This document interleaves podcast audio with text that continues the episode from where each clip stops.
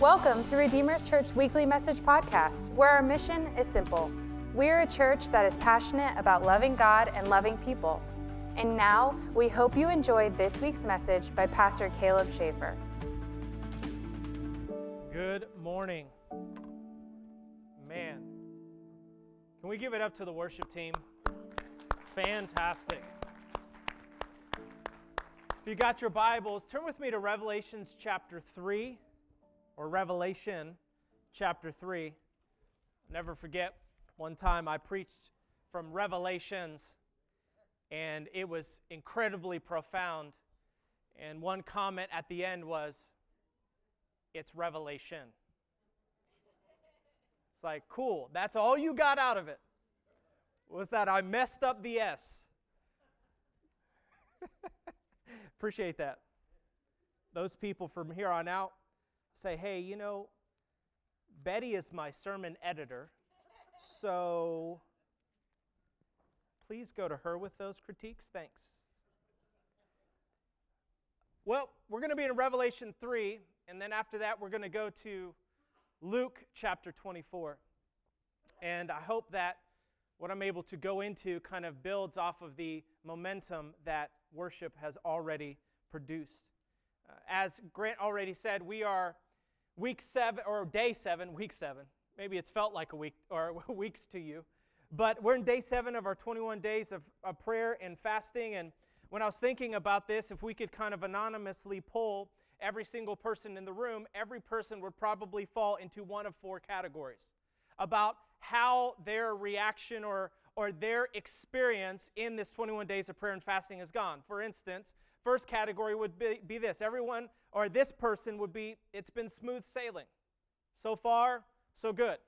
Do we have anybody that your fast for seven days has been smooth sailing? Anybody? Look at this. Everybody? Look, look. Okay.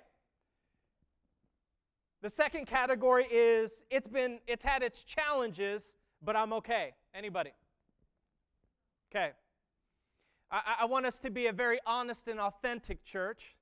So if this is you, please raise your hand on category three. Category three is where is this going? Because I just don't know anymore. Nobody raise your hand. I just don't know anymore. I, I'm done. How many of you have been fasting something this week and you contemplated changing it and you felt like the Lord was shifting you? Just, day four hit and you were like, yeah, I just sense the Lord is just moving me in a different direction. Here's category four all of the above, depending on the day. Right? That's everybody. All of the above, depending on the day. Well, no matter what category you happen to fit in, I want to encourage you this morning that I really believe that Jesus wants to meet every single individual in the middle of this fast. He wants to meet you in the middle. As I was preparing this uh, message, I sensed from the Holy Spirit a passage of Scripture uh, that I want to talk about today, but I just couldn't get this Scripture out of my mind. Revelation chapter 3, verse 20. I love what it says. The context is obviously speaking to all of the different churches in the book of Revelation, but I believe this scripture applies to us in our fast. It says, Behold, I stand at the door and knock. If anyone hears my voice and opens the door, I will come into him and will dine with him and he with me. I will come into him. It didn't say, I will come into your house. He said, I will come into him.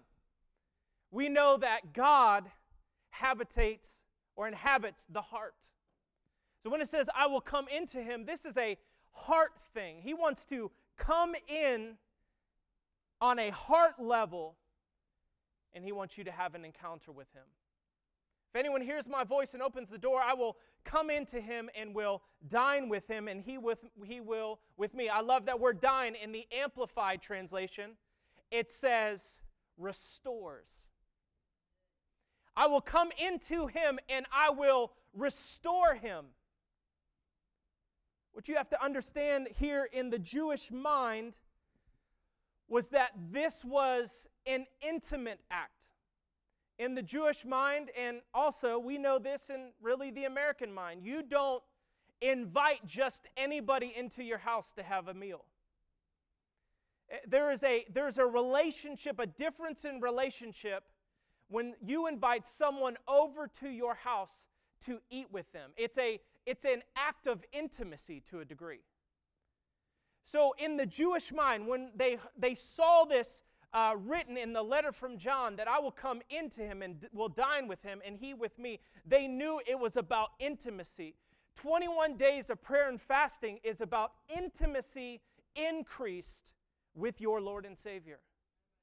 It's about growing in intimacy with Jesus. It says if you open the door, if you hear my voice, if you respond to me, then I will come in and I will restore you. He wants to restore us. He wants to refresh us. He wants to revive us. He wants to renew us. He wants to give us new power, new hope, new joy, new peace in this time of 21 days of prayer and fasting. I want to encourage you with this about this fast.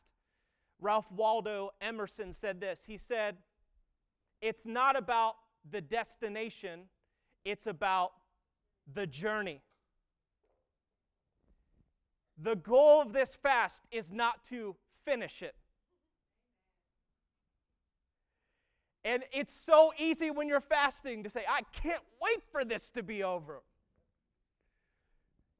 Day one of this over, I'm going to smash some chocolate and cookies. Like you're putting that, you're putting whatever you're fasting out in front of you as the carrot to get you through. It's not about finishing it. You know what the destination of this fast is? The journey. It's about what happens in the middle of the fast in your relationship with Jesus. It's not about getting through it, receiving some sort of crown because you accomplished and finished 21 days.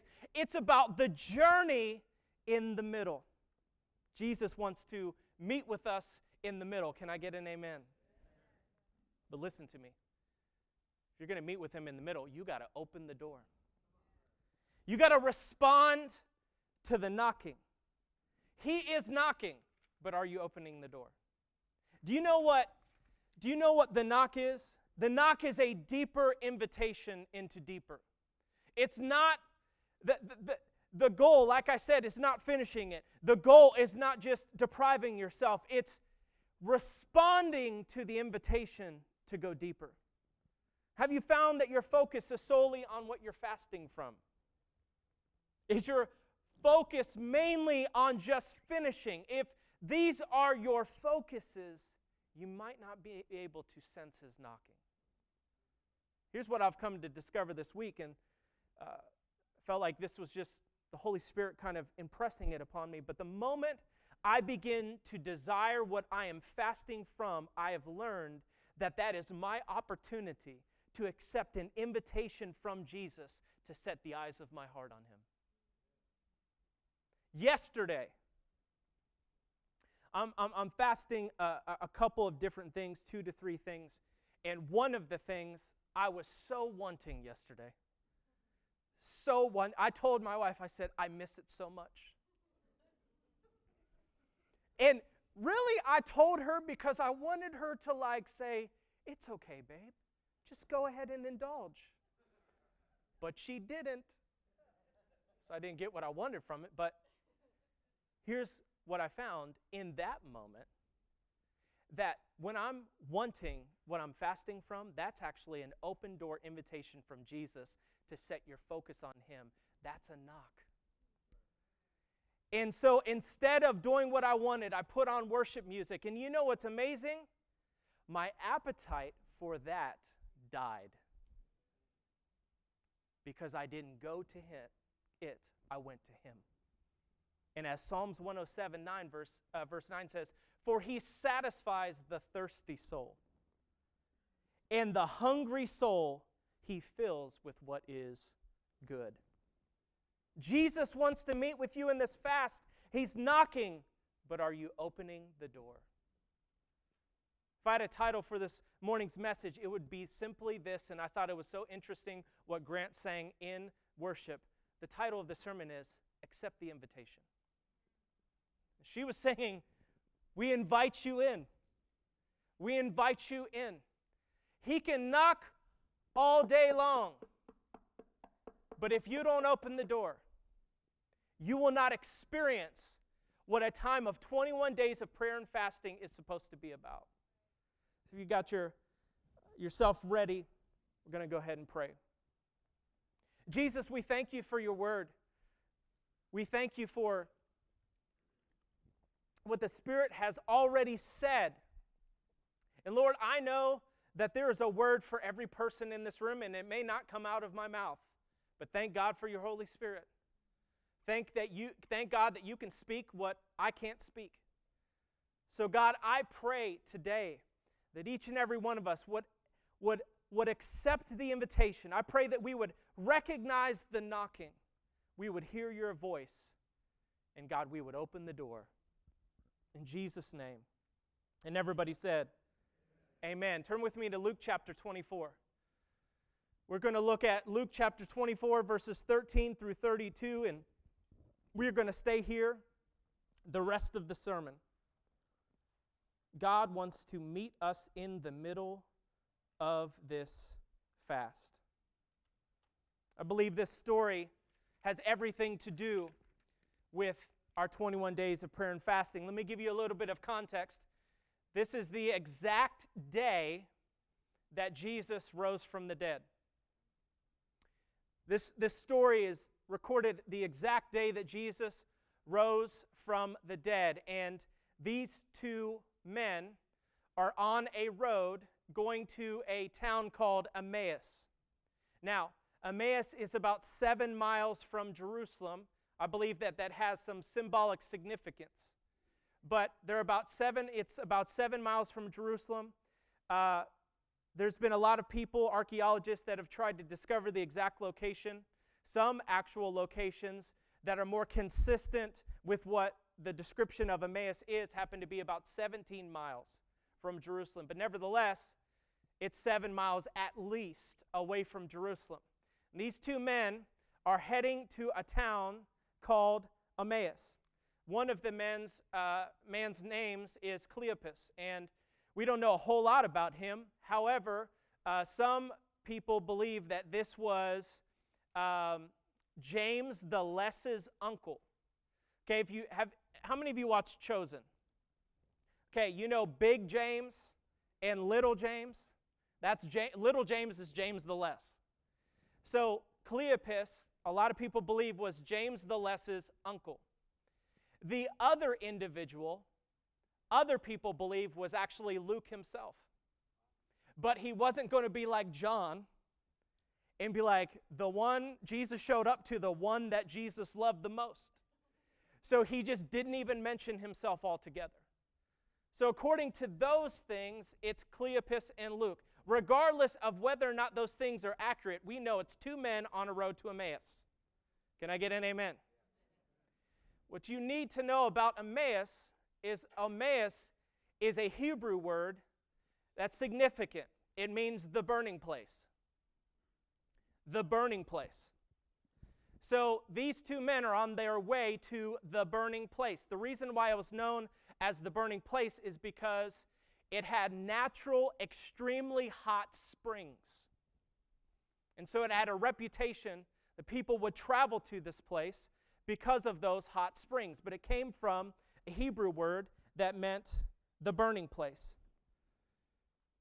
See, I want you to note here, as we read this passage of Scripture, where Jesus meets with them.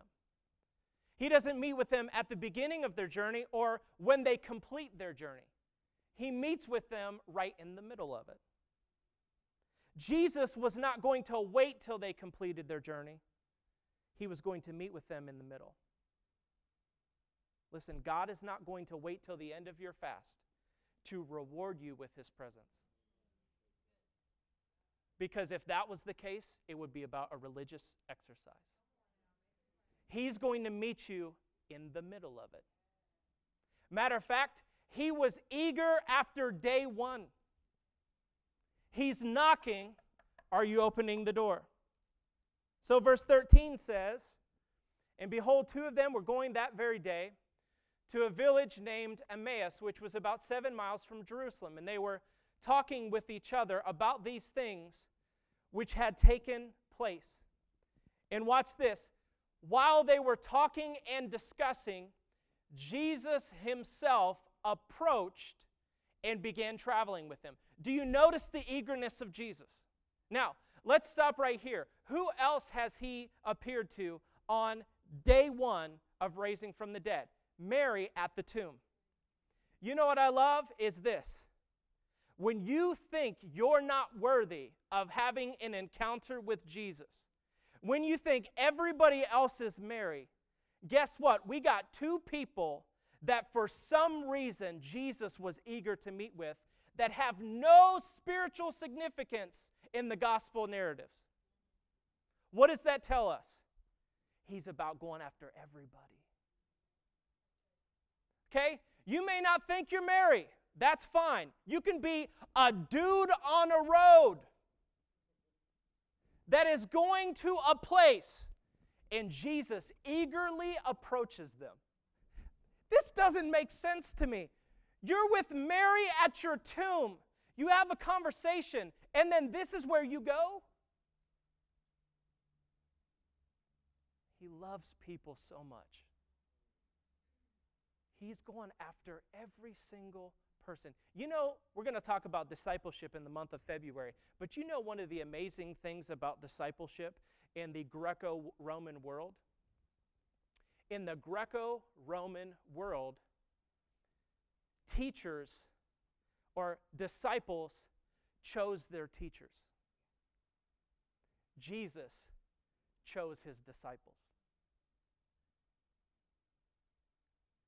Disciples chose their teachers, but Jesus does it the opposite way. He chooses his disciples. Why? Because he loves people. And so they were on this road and they were talking about everything that had taken place. And while they were talking and discussing, Jesus himself approached and began traveling to, tra- traveling with them. Somebody say Jesus met them in the middle. Say it again. Jesus met them in the middle. And then we see a fascinating note in Luke 16. It says, But their eyes were prevented from recognizing him. Their eyes were prevented from recognizing him. Now, what's interesting about this is that this scripture often preachers take it and they just make it so elaborate and so complex and so spiritually deep. But what we actually see is after Jesus' resurrection, this happened on a couple of different occasions. Okay? It happened to Mary in John chapter 24, verse 14, and also to all of the disciples in chapter 21, verse 4. They could not necessarily recognize him. Okay? I don't necessarily know all of the reasons why they could not recognize him, but it says that they could not recognize him. Okay? Gandalf the Gray was still Gandalf the White, though. Okay, it was still Jesus, but it says that they were kept from recognizing him. You may be thinking, how did they not know it was Jesus? He was right there with them. This wasn't the first time that this happened. Now, and this also doesn't prevent Jesus from being Jesus or God being God. Look at the whole scope of the Bible. Scripture tells us in Hebrews that we can entertain angels and not even be aware of it. What about Jacob going to sleep on a rock, has a dream, wakes up, and says, Surely God was in this place and I did not even know it? This is not outside of God's nature. So it is possible that God can be in something and we not know it. Now, this wasn't like undercover boss. Jesus was undercovering, an undercovering boss his people. Jesus didn't dress differently, and he was not disguising himself to them. No, it says that their eyes were prevented from recognizing him. You know what that tells me? It wasn't a Jesus problem, it was a them problem.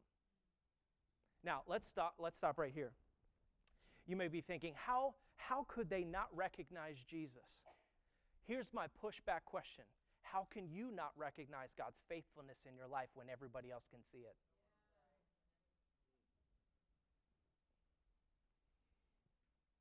Jesus does this to us all the time. You are in your life thinking that your world is falling apart, and other people are looking at your life, praying and wishing that they could be in your situation because of how faithful God has been to you. It wasn't a Jesus problem, it was a them problem. How do your eyes prevent you from recognizing Him when your expectation of what Jesus is going to do and how He is going to do it isn't met by your current reality? You become blind to recognizing where He is in the middle of it. I know this to be true. Here's the truth all three of the, the groups that Jesus approached after his resurrection were kept from recognizing him. And here's why because they did not expect for Jesus to show up after he died.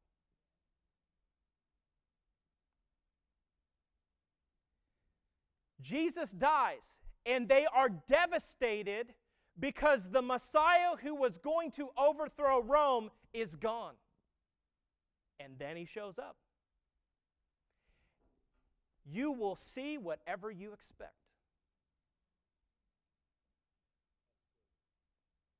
You will see whatever you expect. One of the things that I love about Pastor Dwight, and I'm hoping that in this fast I'll finally get there, is he expects God's favor on his life everywhere he goes. And you know what happens? He sees it. He, he expects every time he gets on a plane to get an upgrade.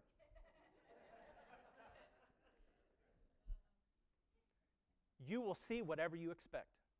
And these guys did not expect to see Jesus. These men couldn't see Jesus because they saw Jesus die on the cross. And with his death, their expectation of Jesus being the Messiah that would rule and reign over Rome had disappeared. So listen to me this morning.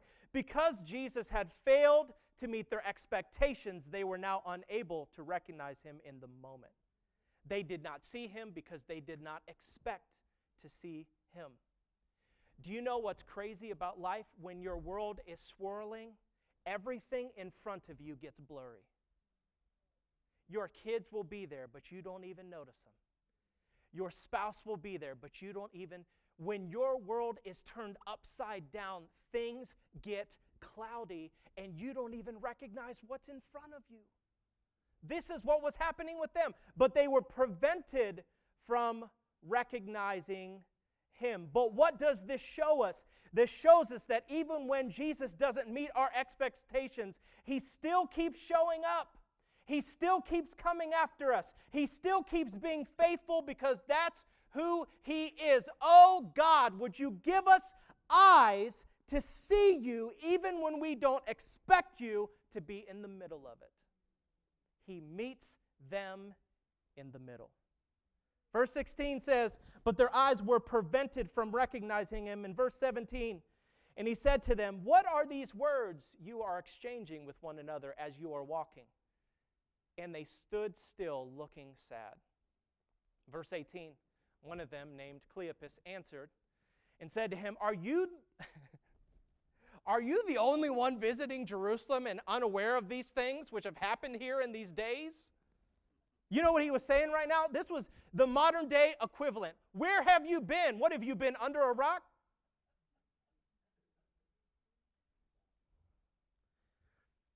Y'all didn't even get the Christian joke. Because the dude was in a rock tomb. Come on. Where have you been? Under a rock? Well, yeah, for three days. I'm out now. But that's what Cleopas is saying. Bro, did you not? Where have you been? You've been hibernating? You've been sleeping? Did you not catch wind of what is going on? Are you the only one visiting Jerusalem and unaware of the things which have happened here in these days? In verse 19, And he said to them, What things? I love, Jesus plays dumb. What, well, what things are you talking about? And they said to him the things about Jesus the Nazarene, who was a prophet, mighty indeed in and word in the sight of God and all of the people, and how the chief priests and our rulers delivered him to the sentence of death and crucified him. But here's where you see it. But we were hoping that it was he who was going to redeem Israel. Their expectation blinded their sight. We were hoping that he was going to heal me. Let's stop right here. I was hoping he was going to heal me, but his hand of blessing is on your money. I was hoping that I was going to get that promotion, but another job is right here. Are you seeing what I'm saying? Just because his hand doesn't touch everything in your life doesn't mean he's still there in doing it doesn't mean that he's not still there doing things in your life. But we were hoping that it was he who was going to redeem Israel. Indeed, besides all this, it is the third day since these things happened. So, what that tells me is that they kind of knew that Jesus had alluded to some sort of resurrection. They just didn't know what it was going to look like. But also, some women among us amazed us when they were at the tomb early in the morning and did not find his body. They came saying that they had also seen a vision of angels who said that he was alive. And some of us, those who were with us, went to the tomb and found it just as they had said, or as the women also had said, but him they did not see. And he said to them, O foolish men, and slow of heart to believe in all that the prophets have spoken. What was the issue here? They had a heart issue. They were slow of heart. You know what slow of heart is? It's another word for saying you have a dull heart. You know what dull is? You can't feel or sense when God is doing something. You know what 21 days of prayer and fasting does? It restores your sensitivity in your heart. It allows you to see Jesus right in the middle of your life and you've been blind the whole time. But because you got your flesh out of the way, you're now sensitive to how close He really is. He said, You're so foolish, you're dull in your heart. Do you not understand that this was the way things had to go? Was it not necessary, verse 26, for the Christ to suffer these things and to enter into his glory? In verse 27, then beginning with Moses, woo, let's talk about this. Then beginning with Moses and with all the prophets, he explained to them the things concerning himself in all the scriptures. What would that sermon have been like? Long. Jesus probably set it up like, we got a couple miles. You guys want to talk about this or I'll tell you a little bit about what that would have been like. What would it have been like to hear Jesus point to himself in every single book of the Old Testament? I don't think you're ready. In Genesis, he would have said, I am the creator and the seed of the woman who is the promised redeemer. In Exodus, he would have said, I am the Passover lamb. In Leviticus, I am the perfect, spotless sacrifice. In Numbers, I am the water and manna in the desert that feeds my people. In Deuteronomy, I am he that becomes the curse for us. In Joshua, I am the commander of the army of the Lord. In Judges, I am he who delivers us from injustice. In Ruth, I am your kinsman redeemer. In 1st and 2nd Samuel, I am the prophet, priest, and king. In 1st Kings, I am a ruler greater than Solomon. In 2nd Kings, I am the powerful prophet. In 1st Chronicles, I am the son of David that is coming to rule in Second Chronicles, the king who reigns eternally. I'm going to sit down when I'm done with this list. Best believe it. We're going to have a halftime break. In Ezra, I am the priest, proclaiming freedom. In Nehemiah, I am the one who restores what is broken down. In Esther, I am the protector of his people. In Job, I am the mediator between God and man. In Psalms, our song in the morning and in the night. In Proverbs, our wisdom. Ecclesiastes, our meaning of life. Song of Solomon, the author of faithful love. Isaiah, the suffering servant. Jeremiah and Lamentations, the weeping Messiah. Ezekiel, the Son of Man. Daniel, the stranger in the fire. Hosea, the faithful husband, even when we run away. Joel, he who is sending his spirit to his people. Amos, the burden bearer. Obadiah, the judge of those who do evil. Jonah, the forgiving God. Micah, he casts our sin into the sea of forgetfulness. Nahum proclaims future world peace that we cannot even imagine. Habakkuk, he is the cleansing fountain. Zephaniah, the restorer of the remnant. Haggai, the cleansing fountain. Zechariah, the pierced son. And Malachi, the sun of righteousness who brings healing in his wings. Just listen to me. Just when you think you know all there is to know about who Jesus is, he's going to meet you in the middle of this time of fasting and reveal who he is to you in a fresh way. From beginning to end, it's all about him. Let me tell you about who I am in every single book that the prophets talked about. I love what Charles Spurgeon says. The fastest way to be spiritually rich in heavenly knowledge is to dig in this field of diamonds to gather pearls from this heavenly sea. He's talking about Scripture. He goes on to say, when Jesus sought to enrich others, he worked in the quarry of Holy Scripture. These disciples were led to consider the best subject Jesus speaking about himself.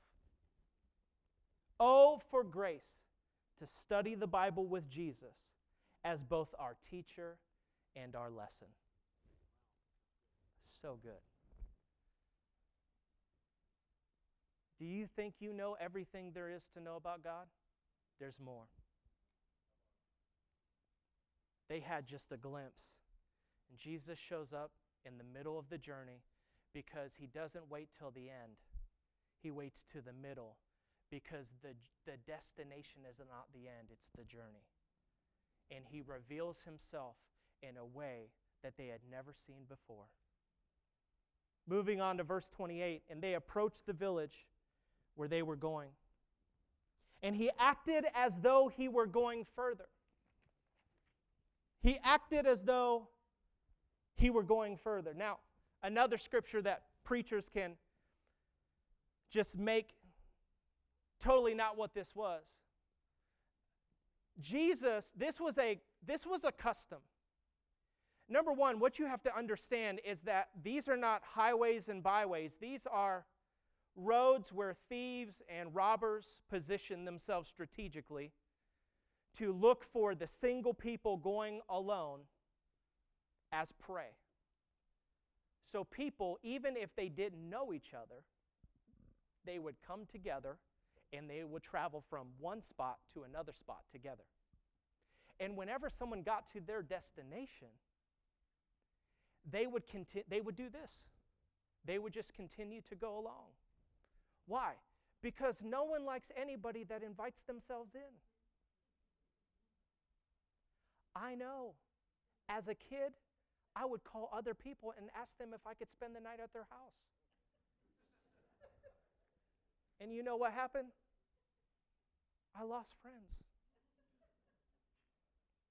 You don't mind me inconveniencing you? What? So when Jesus acts as if, he, as if he was going further, this is a Middle Eastern custom. Because nobody, listen, nobody was in the business of imposing themselves on other people when they got where they were going. It was a traveling courtesy. But let me just tell you this that in this 21 days of fasting and prayer, Jesus is not going to impose himself on you. Jesus is a gentleman. You know what that looks like?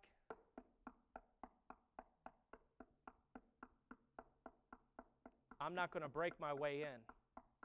I'm just going to wait for you to open the door. You can have as much of me as you want, You just got to accept the invitation. So Jesus acts as if, he, as if he was going further. It's probably like, hey, that sermon was the bomb, right? Okay, I'll see you guys later. And they're like, no, no, no, no, no, no, stay with me. I have to imagine that Jesus, as he was walking away, the moment they said, no, please come in, he got a grin. You know why? Because going in was his goal. I'll go, I'll go on if you don't want me, but I want you to want me. Okay? He's not going to impose himself on you. But they urged him, saying, Stay with us, for it is getting toward evening, and the day is now nearly over. So he went in to stay with them. He who opens the door, behold, I stand at the door and knock. He who opens the door to me, I will come into them and I will refresh them. So he went in to them. Verse 30 When he had reclined at the table with them, he took the bread and blessed it, and breaking it, he began giving it to them. Then their eyes were opened, and they recognized him, and he vanished from their sight. What? It's Jesus. They probably, the whole time they have been walking with Jesus, they get there, break bread. They're eating the bread like, man, this is good. Jesus! Why? Why would Jesus go that whole way and then vanish from their sight? Look at verse 32. They said to one another, Ah, were not our hearts burning? Were not our hearts burning? Watch this. Were not our hearts burning when he was sharing the scriptures with us? Were not our hearts burning when he was teaching us about himself? Were not our hearts burning when we were walking along the road? while he was speaking to us and while he was explaining the scriptures to us.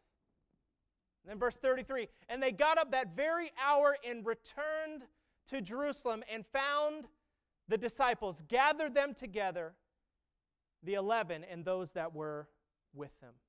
Turn to somebody and say, Accept the invitation. If I could have James come forward, play the keys.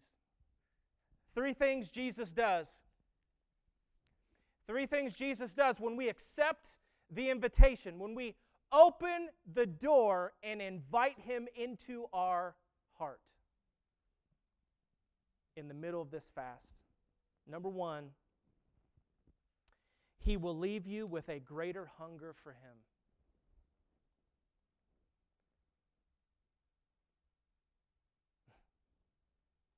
He'll leave you with a greater hunger for Him.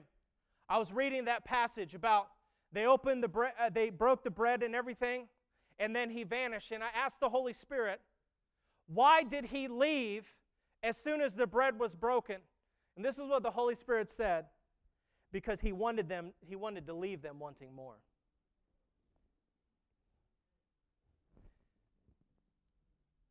There is never going to be a revival in this life that will fully satisfy you because He will always leave you wanting more. You'll experience God in amazing ways and you'll say, Oh my gosh, that was so good. My soul and spirit are revived and renewed and refreshed. I got to have that again. I don't like that Jesus is like Aslan. Just when things get good, you got to leave. But he will always leave you wanting more. The more that he leaves you with that desire to want more is just because you've caught a glimpse of heaven on earth. He will leave you wanting more. He will vanish and he will go The Spirit will move and flow in a service and in a sanctuary and in the inner sanctuary of your own house when you respond to the knocking and let Him in. He will flow and move in your life, and you will want Him to stay, like Peter, James, and John on the mountain of transfiguration, saying, God, I will build a tent. Just stay here with me. And then He'll leave and leave you more hungry for Him. Think it's funny sometimes how churches try to grab a hold of revival and keep it. I'm all about revival, but I know, as Jesus said about the Holy Spirit, the wind blows wherever He wants to. It moves when you don't want it to move. Why? Because he always wants to leave you more hungry for him. So at that moment, he vanished.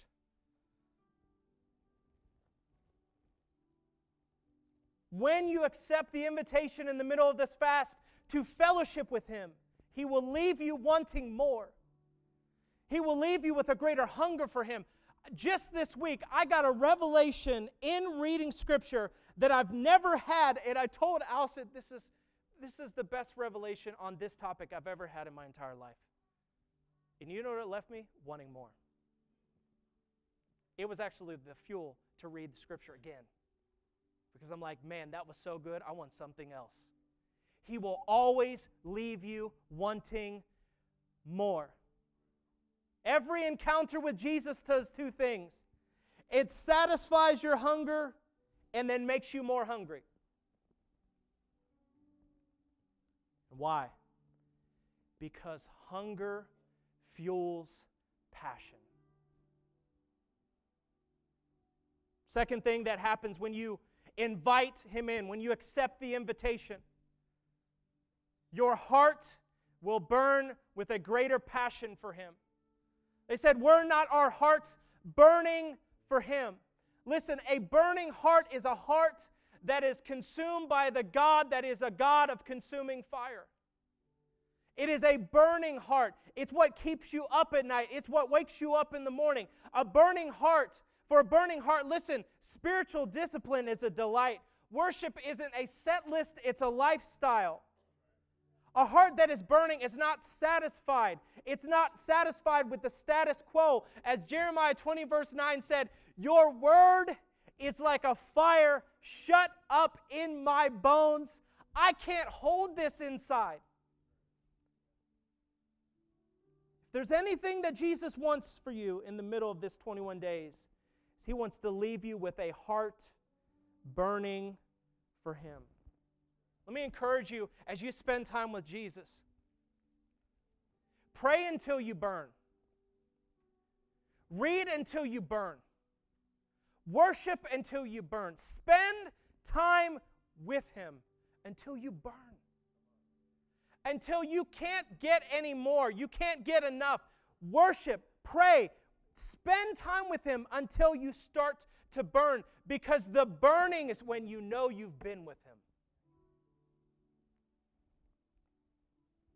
Your heart will burn with a greater passion for Him. Oh, by the way, where were they going? They were going to the burning place. When you accept the invitation, you don't have to go to a burning place, you become one. I heard there's revival at this other place. I need to go to get impartation. No, you don't. Accept the invitation from the Holy Spirit to fellowship with Him, and you'll become a burning place and no longer have to go to one. You won't have to go to another conference because you don't need the conference to give you what Jesus gave you when you fellowshipped with Him. Let me tell you, in the body of Christ, your intimate time with Jesus is enough. You don't need a conference hop. Where's the church with the most fire? Stop it.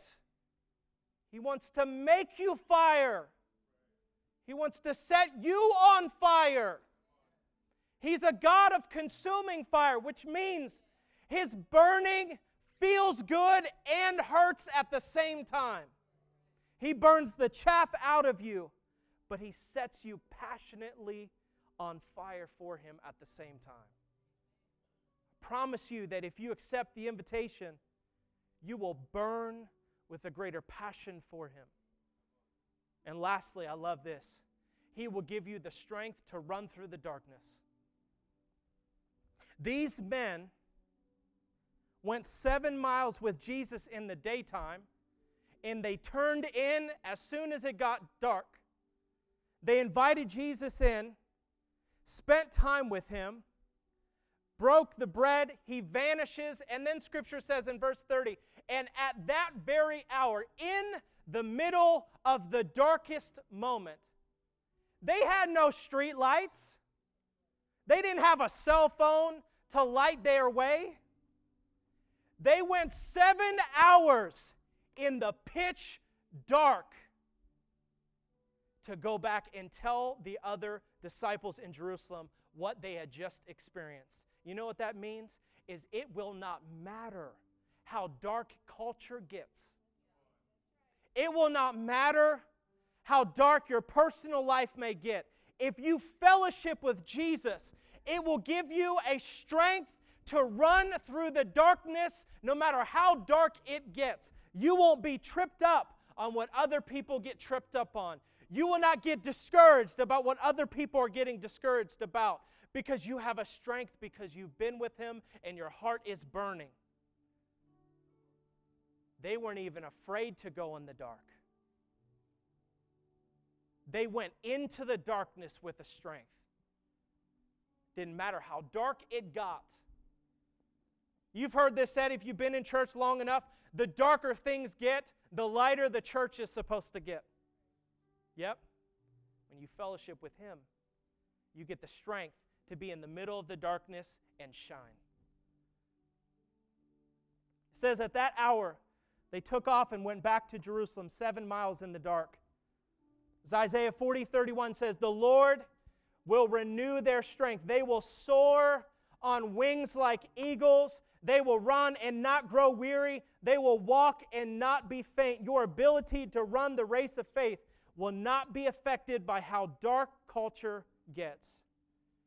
You accept the invitation and open the door to his knocking, he will leave you with greater hunger. You will burn for him. You will have a greater strength to run through the darkness. You just got to accept the invitation. Thank you so much for listening to this week's message. We hope you were challenged, encouraged, and inspired as you listened to this teaching from God's Word. For more messages or information about our church, please go to www.redeemers.life.